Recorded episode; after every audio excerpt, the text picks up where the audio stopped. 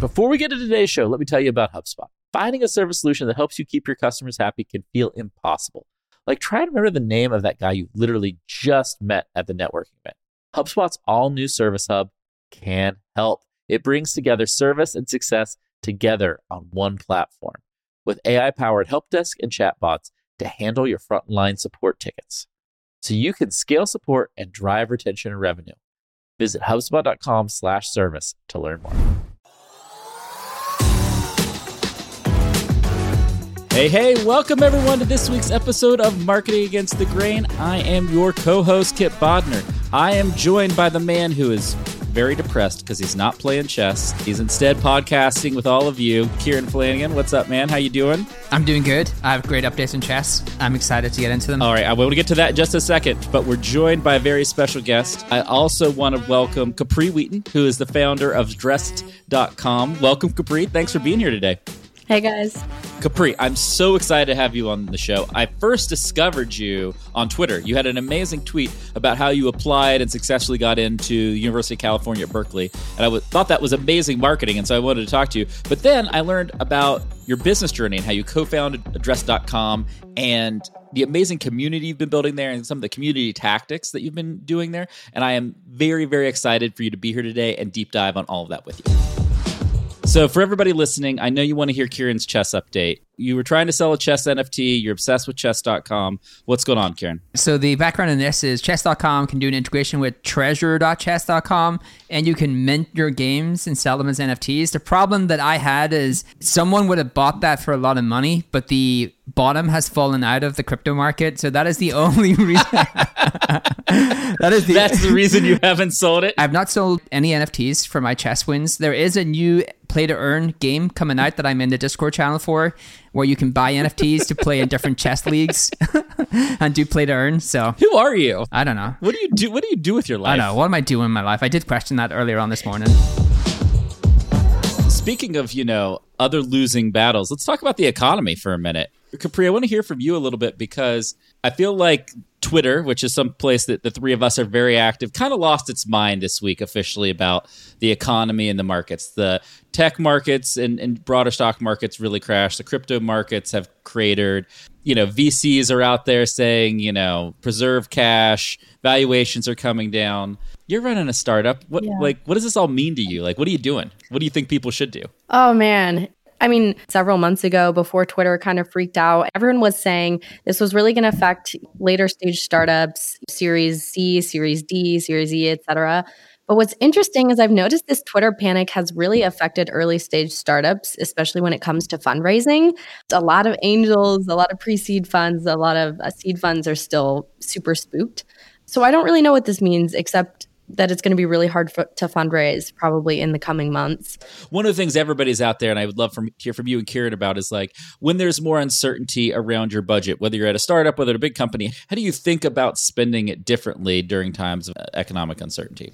I mean, it is terrifying. I feel like the only way, though, is just to kind of commit to the chaos, which is kind of what I'm doing. I love that. I mean, we have, you know, a certain amount of runway, and at the end of the day, we have goals to meet. And to some extent, I feel like it honestly looks worse if you don't meet those goals and you don't grow than if you choose the opposite. The choices are almost easier for a startup than a, a late stage company because a startup, you mm-hmm. actually have to just do the things that can hit your immediate numbers. Like, you don't really have to think about where do I divest and what long term bets do I not want to proceed with how do I keep the lights on? How do I keep growing this month? What are the things I can do to do that? Whereas for a lot of late stage companies, where would you cut, right? Because in, in a late stage company, you're much more a yeah. portfolio manager of bets, like my immediate bets, my medium term bets, and my long term bets. And I think probably most companies will decide to cut things that are in the longer term bucket and cut things that are in the more unmeasurable bucket. And I think they're usually the right things to do, whether it's hedging towards something long term that no one else does. You actually come out of it in a much stronger position. I think that's the interesting thing. Like, never waste a good crisis. It's how can you actually do the opposing thing that most companies will actually end up doing. I think you're right on that, but I think there's a way to reframe it to make it more opportunistic versus maybe more defensive. You know, as as you go into a, a bull market cycle where you know there's a lot of capital in the market, a lot of competition in the market, it happens slowly, right? We were basically on a 13 year bull run. And so you kind of don't notice a lot of the costs inflating and prices being reset. When it crashes, the market gets reset actually pretty quickly. Yeah. Within like three to six months, the market get, gets reset. And I think what my advice to everybody is to understand how the market reset and prices are resetting and adjust your strategy accordingly. Like if the market's resetting and paid ad costs are going down in your market, then maybe you can lean in heavy there and actually get more growth at a much more cost effective way in the short term.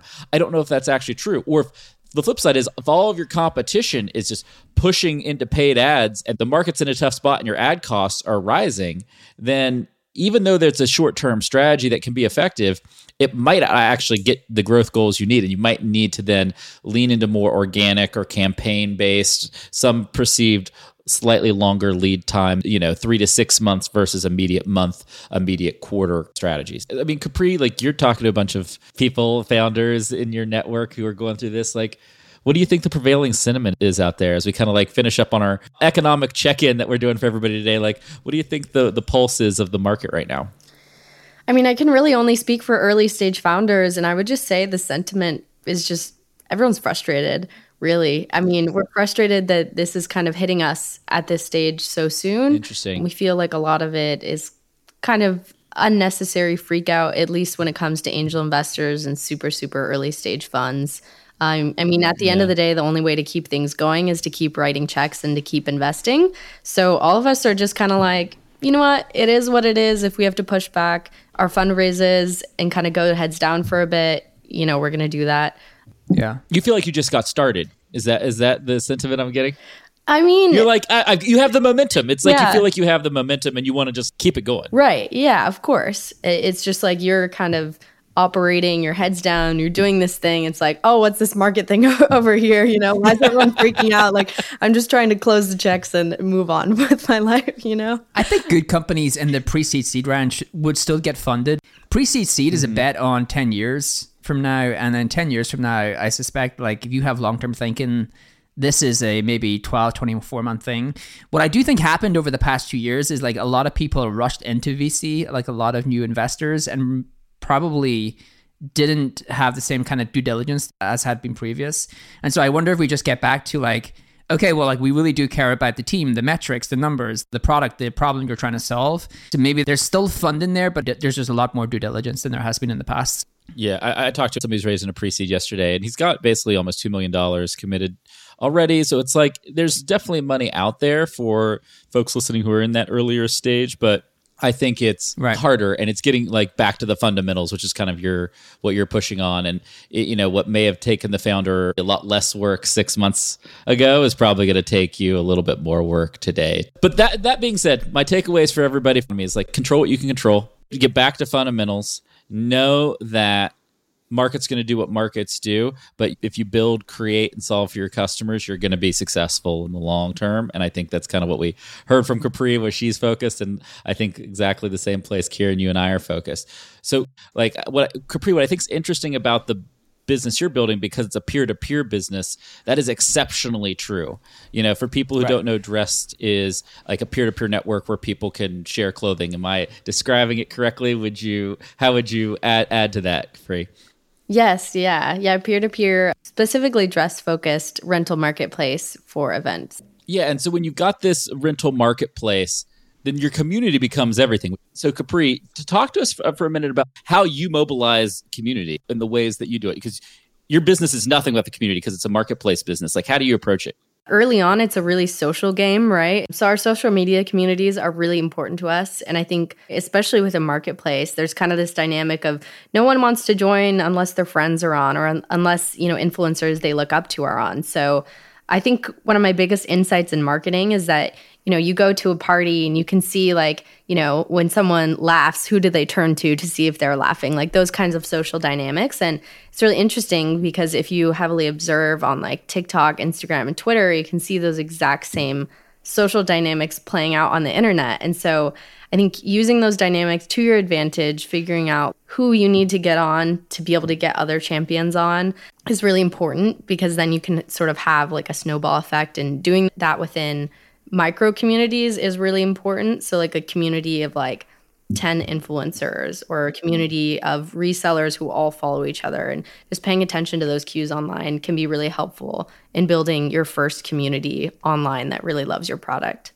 And, and how do you like tactically do that for people out there who are just getting started and they're like, hey, I'm in this market and there are these like 10, 20, 30 people who really like make the market in terms of what people think. Like, how do you get them on your side? Yeah, I would say first, I just identifying like who you want your power users to be and coming up with a really clear identity for that person. And then, I mean, I usually just go about like Instagram DMing like hundreds of people, thousands of people. If you can get them on Zooms or get them in an engaging conversation, that's the best. And just making it a really personalized onboarding experience, having amazing customer service and then eventually kind of getting them to refer their friends. That's kind of the very manual, like do things that don't scale way. But right. I think there's also ways to like artificially create hype. So, like, one of the things we've done in the past and will continue to do is for when you're partnering with influencers to promote your product, a lot of companies just kind of like pick a bunch of random influencers from wherever that are in like the fashion space, let's say if their products in fashion. And that can be somewhat effective, but it doesn't get the same overall united effect as collabing with influencers who are all in the same friend group or all interact with each other's pages or all follow each other. Because if you go about it that way and you choose influencers very intentionally, where it's like you know all these influencers are interacting, you can also then sort of guess based on that that their followers, there's some overlap between their followers. So this person might follow all five of these influencers, for example. And when you partner with like those influencers in the same friend group, it creates this crazy effect. Like everyone's talking about your product because when you're scrolling on TikTok and you see three of your favorite influencers all talking about the same product, you're like, whoa, what is this? Like, I got to get on this. Clearly, there's so many people behind it. When in reality, like, there could only be like three people behind it, but it looks like you mm-hmm. have this crazy community and crazy hype behind you. So I think that's a great way to like artificially create the hype first of all, I love that example, and it's like you're, you're basically creating feed based hype. Yeah. Right. Where like in an, in an absolute yeah. world, maybe not everybody in the world is talking about this thing, but if you're interested in this little small part of the world and you follow people who are obsessed and interested in this topic, then you're like, oh. It feels like that's the whole world in that moment, is basically kind of what you're saying. Exactly. Yes. And then it just drives people to action at a much higher rate. Yes, absolutely. Got it. Okay. So that's, I think that's actually one of the best practical marketing tips anybody has given on the shows. Oh wow, that's an honor.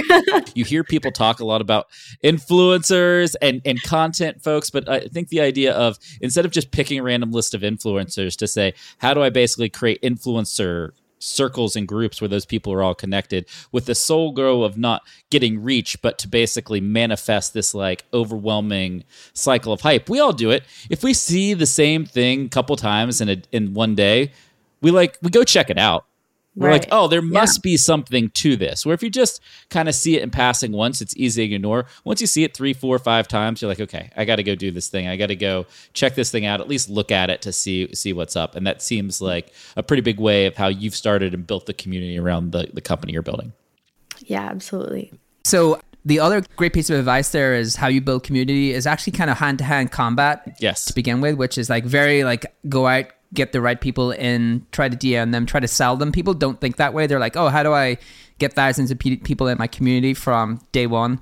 I think that is a really great way to scale community, actually. Like, start with things that are unscalable because you get the right people in.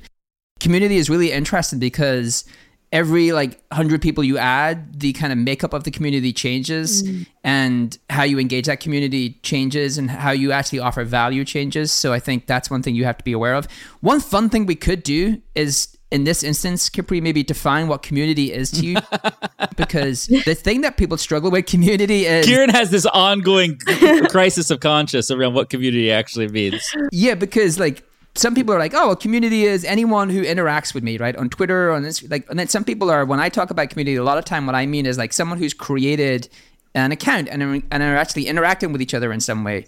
So, do you think about that? Does I, maybe it doesn't really matter right now, but like, what does community mean to to you, and how do you think about that? Is it social followers? Is it people within the app that are actually, you know, listing their products? What does kind of community mean for Dressd? Yeah, I would say community for early stage startup would be like your most active users who you're kind of texting and Instagram DMing, right? You know, trying to really solve their problems and trying to get your first group of people who are really who will really like go to bat for you and spread your product like wildfire. I think it's really important to think about the strength of your community when you're first starting out because I mean, you know, we'd rather have a hundred power users who absolutely love our product than have thousands who are just like maybe they use it every once in a while you know they don't really care they're not referring their friends etc i think it's really important as you said to sort of be be very intentional about the first like 100 people that you really bring into that community because that kind of sets the tone. And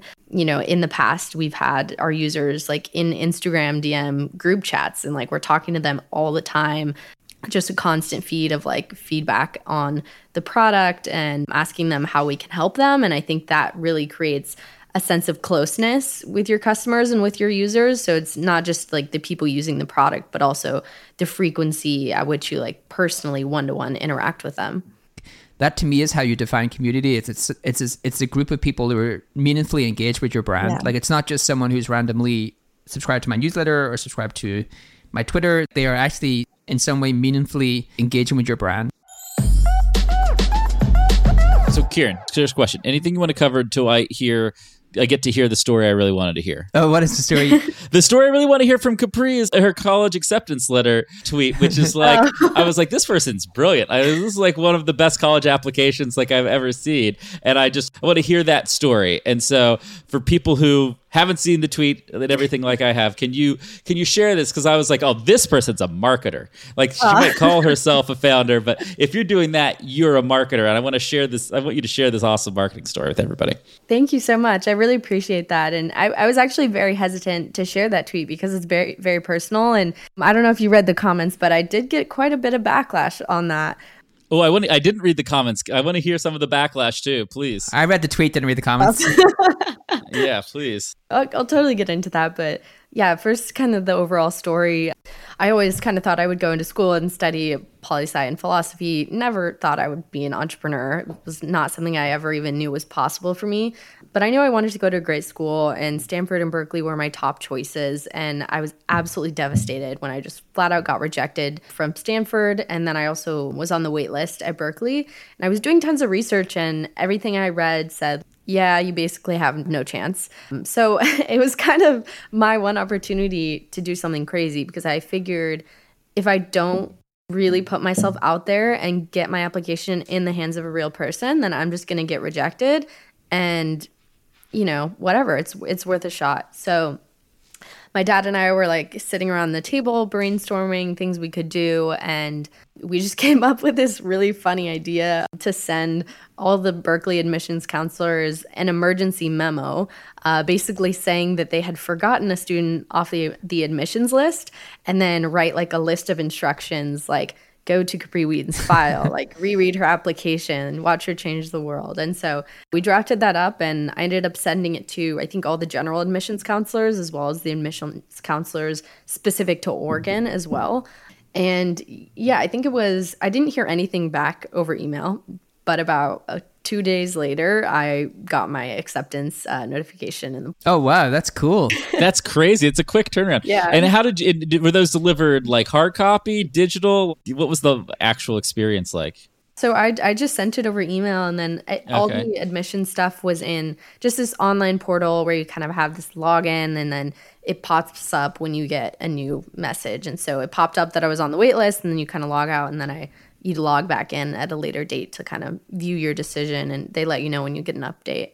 It's a great example of email marketing. Like there's a clear copy, clear benefits around the product. In this case, you you know you are the product, clear call to action and actually the right users to actually read that thing. I think that's very, very, very cool. Well, it's also like a really cool example of what we were talking about, like in the economic thing, is like you you're, you're kind of set up for that. Was like I really wanted to go to one of these two schools, and I got rejected from one of them, and so I had to do anything I could You know, like you were very focused. You weren't trying to spread this like wide approach. You're like, I have to do something very different, very unique to get what I want to get in the short term. And Yeah. you're like, cool. Well, what am I going to do to actually get that versus just like follow the basic process like everybody else? I, I love that. Now I gotta know what what were the haters saying in the comments. Oh man, I mean, I, I feel like the I just gotta know. I just gotta know. I'm too curious. Yeah, most it wasn't too bad. Most of the haters were saying like, "Oh, you're disrespecting education. How did you go through all that? Go to all those links, you know, to get into Berkeley and then just drop out. That's so disrespectful." And Oh, I feel oh. like people always think they know the story, but I mean, in reality, the reality was much more complicated than that. You know, we were in a global pandemic. You know, I really didn't receive financial aid from Berkeley. I was making a huge sacrifice to go to my dream school, and things are complicated. Like, that's life. So it was, it was a tough decision for sure, but I did get some hate for it. Yeah. Oh, so so people people were frustrated that you went to all that links and then you dropped out of Berkeley, Yeah. right? Yeah. you have the option to do that because you went to all those great lengths to get the, uh, the to, to get into Berkeley. So you have the right to be able to do that because you managed to do that in the first place. People are weird. I don't know why people are so obsessed with other people. I will never be able to get my head around that. But in all seriousness, what you did was you did something that most people in this world are really bad at, which is walking away from something that you once thought was the most important thing. Right? It's like, oh, the most important thing. Like, I'm willing to go to great lengths to be at this university, learn in this way, be with this group of people. And then you admitted that it was no longer what you wanted and or what was best for you. How do you go from oh I love this thing to like oh I want to basically take on all the risk in the world and, and start a company and like venture into a world that I you know I know some stuff about but I'm by no means an expert you know it's not like any of us here have started and run multiple companies you know and so how did that happen Yeah. Well, it, it's interesting when people mention risk. Like people always tell me, "Wow, you're so brave to drop out of oh, college." this is good this is what I was hoping And I honestly, I think that's kind of all a load of crap. I mean, I think people have this perception. Just getting all my hot takes. I right would now. I make the argument you had more risk staying at Berkeley than doing what you're doing Well, I, I mean, to some extent, right? Because it's like, look, there are what, like 10,000 undergrads at Berkeley, you know, however many thousands of them or hundreds of them come out with the same poli sci degree, the same consulting clubs. And, you know, when I really think about like what is going to make you employable or what is going to really drive your life forward, I think it's being unique and having skills that no one else really has. And I think it's very difficult to get that in the college experience. So oh yes for me, it's like, okay, yes, technically what I'm doing right now is kind of risky, but if I wanted to get a job, I could get a job faster than every single one of my friends. I mean, Right. when all your friends are running companies, it's kind of easy to just hit someone up and and get a job or to talk to some of the largest companies that you've already talked to and already have relationships with or same with investment firms. So in some ways it's actually kind of de-risking your life by putting yourself in a position to kind of meet people who could employ you if I don't know if you ever need that. Well, you bring you bring up like the right point, and Kieran, this is something like you and I have talked a lot about, like off of the show. But it's like it's a kind of it's basically the opportunity cost of life. Right. You know, it's like what's the opportunity cost of anything I'm doing at that given moment. And what was really interesting is like that's the kind of the choice you made. It's like, oh, I could continue to go into debt Right. Yeah. for you know basically continue to go into debt to whatever level you were going into debt to basically have an undifferentiated you know kind of symmetrical income long term to like basically pay down that debt so the opportunity cost was actually pretty high and if your opportunity cost is pretty high then your risk of doing something else is actually pretty low Yeah. and you're like hey well actually worst case my opportunity cost is neutral because i'm not i don't have debt i'm learning and basically, Right. I'm learning for free. The worst thing that could ever happen to you right now is you learned a bunch of stuff and ended up with zero dollars, Yeah. Which is actually a way better outcome of than learning a bunch of stuff and having lots of debt. You Right. know, right? I totally agree. but, uh, well, but it's funny because people don't think about it that way at all. People like we've Yeah. normalized, and this comes to like the comfort of brand that the safe choice is always the better choice, and the reality is the safe choice is seldom the better choice. It is actually very rarely. It's because the safe choice, it's what we've talked about before, is the safe choice is no different from being in the middle. Yes. And being in the middle is the hardest spot to be. Like we give people some career advice where you, you never want to be in the middle. Like you want to either excel at an emergent trend or excel at a core discipline that people want. That's such a cool story, Capri. Thank you. Very few people have the choice to make decisions that are brave, you know, and that's and that's pretty remarkable. So you're a smart person who could be doing anything in the world. Like, why are you doing it? Why are you starting? Why did you start this company? Why are you solving this problem? I mean, I think at this point, I'm just kind of living by the motto of following the adventure and following what excites me and what makes me happy.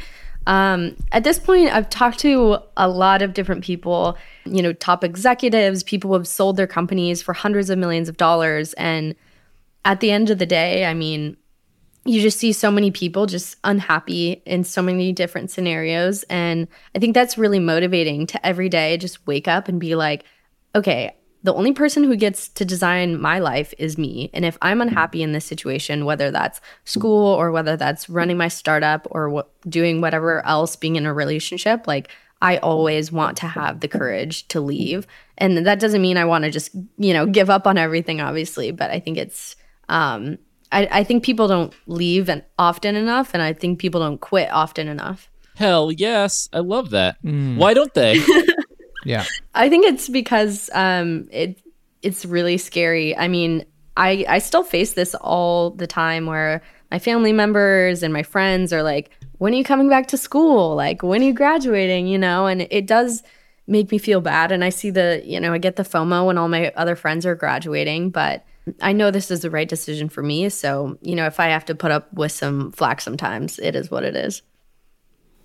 well, it shows you the power of perception, right? You know, the perception of what a group of people think can have so much power over an individual, more so than like any rational, logical explanation or right outcome can. And it seems like what you did is you made this awesome decision to say, like, no, I'm going to listen to myself and try to like push that perception to the side, which is really cool. The other cool thing is, uh, did you say like people don't quit? People are not willing to, to quit? Yeah. She said people don't quit enough, Kieran. She is fundamentally Yeah. like drew the line. She's like, people do not quit enough. I, I, I want to make sure people understand that point because we made this point in terms of growing your business. That Yes. there's a lot of things you will try and a lot of things that will not work, but you kind of keep going on. Oh, maybe maybe it'll work, maybe it'll work, and people just do not quit because quitting is admitting that I was wrong, and quitting is saying I have to find something else. And I I can't emphasize that being a great quality to really master is like I know when this is not working and I will pivot and try something else, whether that is in life, career, business, whatever that may be. Like I totally agree with that. Like quitting stop doing things that are not working and try to pivot to things that are going to be uh, much more successful. The other thing I would love to give you credit for, because I was thinking about this this morning, is you, is you are one of the few startups that have got such an amazing domain name. Oh, thanks. Like, I know it's really, sm- I, I know it's really, sm- but you managed to snag yourself a .com that is Yeah. totally means it totally means what the business does Dressd. Like, Yeah. that It's is so rare in startup land. Like you you just end up with a .com that means nothing to do with the business. But how did you get? Did you buy that of someone or was that available? Yeah, so I, I it was available on GoDaddy. I think I actually did have to like they kind of brokered the transaction because someone did already own it. But it was such a funny moment. I was I was actually on the phone with one of my investors. We were talking about names, throwing out ideas. She hated all my ideas. I'm like the worst at coming up with names. I'm literally horrible. She was like, "How about dressed?" And I was like, "Yeah." Let's do that. And so we just both saw that the domain name was available and it was pretty expensive and i was just like i told her the number and i was like this is how much it is and she was like okay and i was like all right How much was the domain? You, you can tell How- us. You yeah, can tell us that you have to tell gotta us how tell much us it it was much is. $3500 Okay, that was way cheaper than I thought. You were Really? That gonna, was a steal. oh man I thought you were going to at least say ten grand. That was such a steal. If you got that domain for thirty five hundred bucks, you should be happy. heart. Look, it's a lot of money, but in the world of domain names, that's It's pretty good domain. it's a great domain name for that money. Like that's that's amazing. Right. that's good to know okay cool Props to Kieran for for going back to his SEO roots and bringing up your domain name as like the thing he wanted to talk about. the one thing I would say, I want to go back to just the like people don't quit enough for like one final point. Kieran, I thought you were really onto something. You were like, look, people don't quit enough because they don't want to admit they're wrong. I think that the three right. of us and hopefully everybody listening can just change the way we think about that. Because when I when I look to Capri, it's like she's somebody. You, my interpretation is like you don't say, "Hey, I was wrong when I quit something." You say, "I have learned what I needed to learn, so now I can go mm. to the mm. next thing." Right? It's not being about r- right or wrong. It's like I have learned, I've learned something, and now I can do something different. Yeah. Right. I think the best way to phrase that could just be like, "Hey, I'm running this experiment. Like, I'm going to run mm-hmm. this experiment and go to college. And if it doesn't work out, great. What's the other option, you know? Or I'm going to run this experiment of this marketing campaign. If it doesn't work, like what did we learn? And yeah, I love that framework. It's also the best leaders are the leaders who make a decision for now and change their mind if things change. Like yes. the worst leaders are the ones who make a decision and then are like, I'm never, I'm not going to change that because I don't want people to think I'm, I can be wrong. Yeah. It's like no, like you, you have, you have inputs. I can make a decision based upon inputs I have today. When those inputs change, I may change my mind and decide something else. And that to me is what great leadership is. I love that. Okay, I mean, look, I've I've had so much fun with this conversation. I know we're about up on time. Capri, I want you to close us out with like you're somebody who you know you've quit things, you've made hard choices, you've started things. You're now doing something you deeply believe and you're passionate about. Like, what's your advice to other people who are thinking about doing the same? Hmm. Um, I would say find great mentors. Uh, try to get a tribe around you who will support you. And at the end of the day, sometimes you just kind of have to tune everyone else out and just make a decision for you. I mean, especially when it's, I mean, when you're thinking about going to college or leaving college or starting a startup, those are all very, very personal decisions. And I think it all comes back to this idea of, of life design and we're just really sitting down with yourself mm. and being like, what do I want my life to look like? What are my core values? And for me, like one of those things is freedom to make my schedule um, you know, and so I would just say, like, just keep checking in with yourself. And yeah, you got this. That's especially a good sentiment to end on, given everything we talked about around the economy. But I, I love it, Capri. Thank you so much. While I won't be a customer because it's a product for women, I hope, hope I hope that you're super successful, and I hope that we get to see you the business grow and, and succeed. And thanks so much for coming on and sharing some of your experience and your knowledge with us today. Thank you so much. It's been a pleasure. Awesome. Thanks everyone for listening. This is Marketing Against the Grain. We'll be back next time.